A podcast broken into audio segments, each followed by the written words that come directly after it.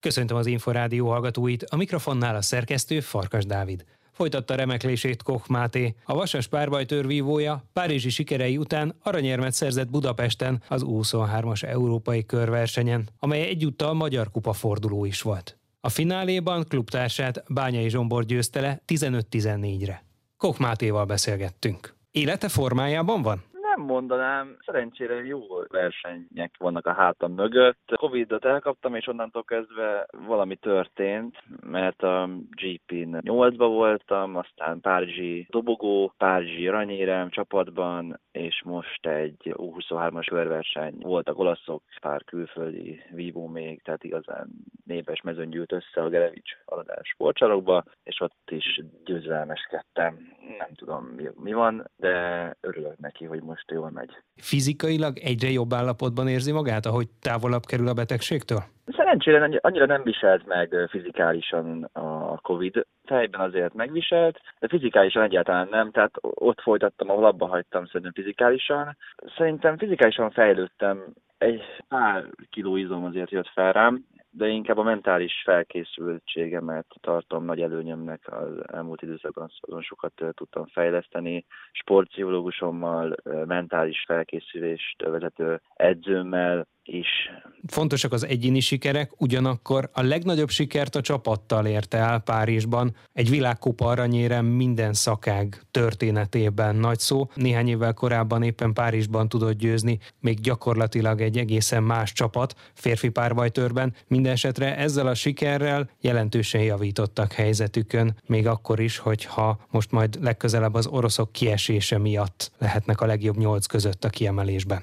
Igen, elég hátul vagyunk a világranglistán. A 11. helyen kezdtük a versenyt, ami szerintem azért a magyar párbajtőr nem, a, nem az igazi helyét foglalja el. Most a 8. vagyunk az oroszok kiesésével, de szeretnénk még följebb tornászni magunkat, hogy az olimpiai kvalifikációban már olyan helyen rajtoljunk, ami már előkelőbb hely. Ez a párizsi verseny nagyon jól sikerült, a csapat egység az végig megvolt. Nagy Dáviddal, András Tivivel és Siklusi Gergővel már az egész junior pályafutásomat, illetve kadett pályafutásomat együtt töltöttük, együtt versenyeztünk, tehát nagyon jól ismerjük egymást, világbajnokságokat, európai bajnokságokat nyertünk együtt. Nagyon szeretek ebben a csapatban vívni, örültem, hogy mindenki a legjobb formáját tette a pástra, tényleg magabiztos győzeleket arattunk. Kokmátét a Vasas párbajtőrözőjét hallották.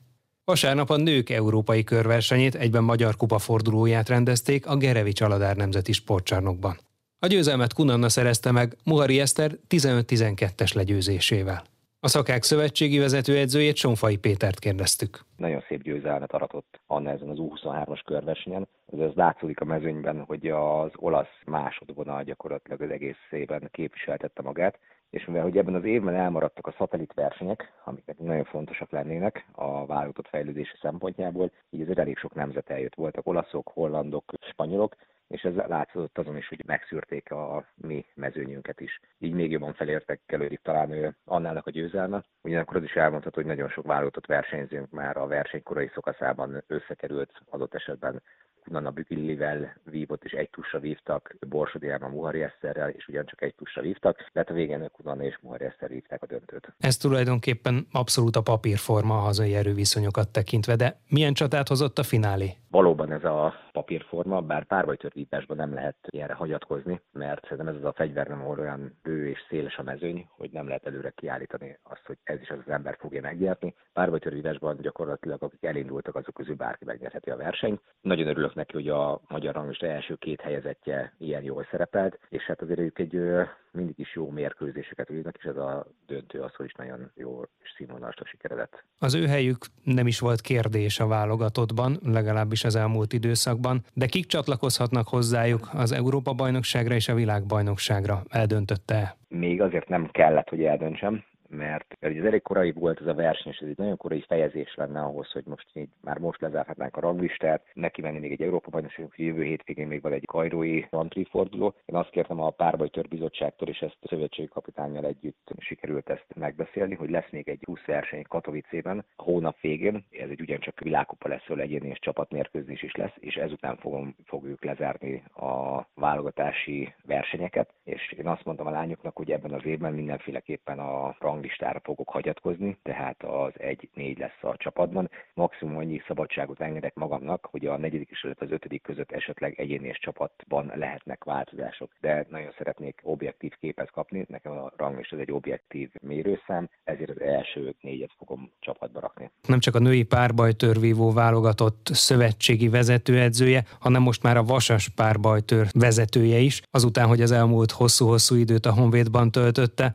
Mennyire volt nehéz ez a klubváltás, és hogyan látott neki az új munkának? Ez egy nagyon nehéz váltás volt, hiszen a vívói pályafutásomnak a felét is, illetve az eredményeimet is a Honvédban szereztem. Ott kezdtem el edzősködni is, azonban ez egy olyan szakmai kihívás elé állított, hogy felkértek a Vasos vezetőedzői pozíciójára, hogy ezt egy nagyon nagy lehetőségnek éltem meg, és azt gondoltam, hogy ezt mindenféleképpen meg kell lovalgolni ezt a lehetőséget, illetve teljesen más dolog, hogyha egy ember egy edzőként egy klubban dolgozik, illetve egy ugyancsak nívós és eredményes klubnak a szakági vezetőedzője lehet. Azt gondolom egyébként, hogy a Vasasban egy nagyon színvonalas és jó munka folyik. Ugye szezon közben történt ez a klubváltás, ami nem egyszerű. Egyelőre megfigyelem a történéseket, hogy hogy épül fel a Vasasban ez a rendszer, és az igazán érdemi munka, amiben én szeretnék majd esetleg változtatni, az szeptember, illetve augusztus végétől fog kezdődni. Sonfai Pétert, a Magyar Női Párbajtőrvívó válogatott és a Vasas párbajtőrözőinek vezetőedzőjét hallották.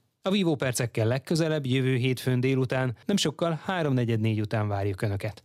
Most megköszöni figyelmüket a szerkesztő Farkas Dávid.